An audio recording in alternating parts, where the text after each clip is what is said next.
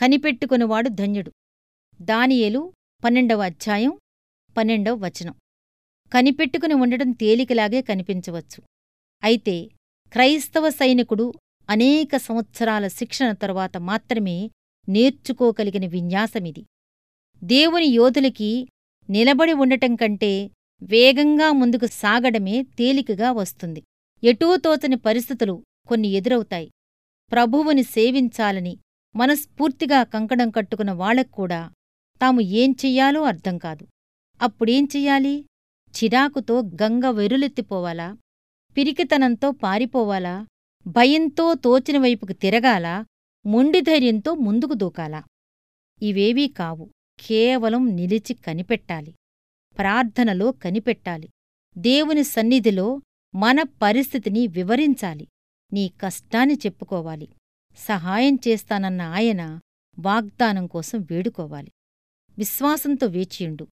ఆయనలో నిశ్చలమైన నీ నమ్మకాన్ని ప్రకటించు. అర్ధరాత్రిదాకా నిన్నలాగే ఉంచినా ఆయన మాత్రం తప్పకుండా సరైన సమయంలో వస్తాడు అన్న నమ్మకముంచు.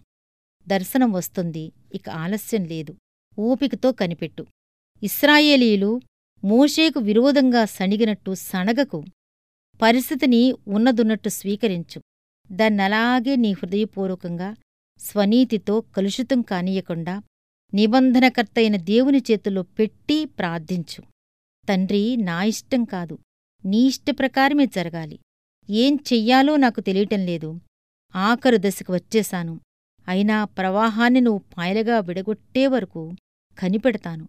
లేక నా శత్రువుల్ని నువ్వు వెనక్కి తరిమే వరకు ఎదురుచూస్తాను. ఎన్ని రోజులు నువ్వు నన్నిలా ఉంచినా పర్వాలేదు.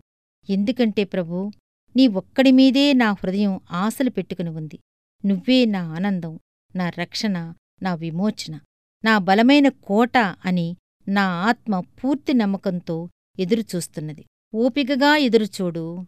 దేవుడు ఆలస్యం చెయ్యడు. నీ ఆశయాలు ఆయన చేతిలో ఉన్నాయి. నమ్ము ఆశతో నమ్ము దేవుడు సరిచేస్తాడు.